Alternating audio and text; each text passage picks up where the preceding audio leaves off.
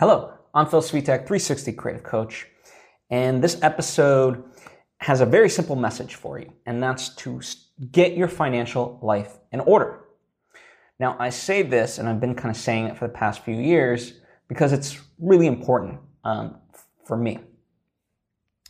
See, a lot of artists that I know, uh, the, uh, anything dealing with finances and so forth seems very antithetical uh, to the creative process. Furthermore, you know, as starting out artists and aspiring artists, our finances are not that great, right? We're not making a lot of money, and a lot of times we're putting in the money we do earn into the art that we're trying to make uh, or marketing it, whatever the case may be, right? The cost of trying to be an artist. And so we just kind of write off, well, there's nothing to manage, so whatever. Um, once I start making money, then then I'll actually learn about finances. But honestly, like one of the greatest gifts you can give yourself is being financially independent and literate. And that's why I'm a big stickler for this. You know, that, that means uh, knowing where your money is going, having a, save, having a savings account for emergency expenses, and also investing. You know, the earlier you start all these things, uh, the better off you'll be. Even if there's even even when you're not making a lot of money, you can still put yourself in a great position um, by by doing the small things correct over a long period of time. Um, and you know, uh, I'm certainly no expert in this stuff, right? I just happen to have read a lot of wonderful books and, and educated myself in that way.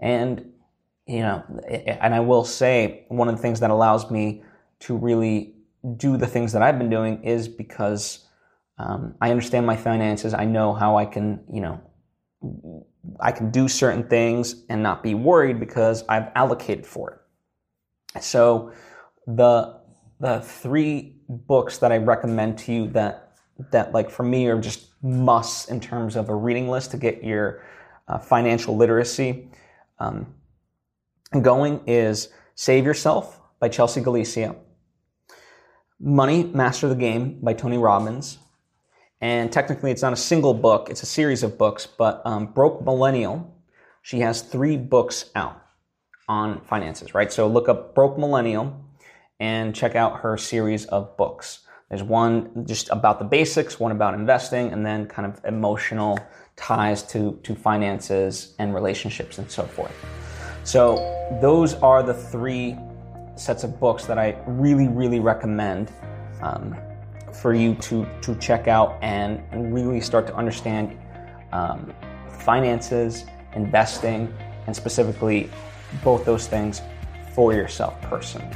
And when you do that, that will allow you the freedom to really be the artist that you want, even if you're not making the money that um, obviously you would want to be making. I promise. It has certainly helped me tremendously, and I know it can help you. So check those out, and thank you for listening.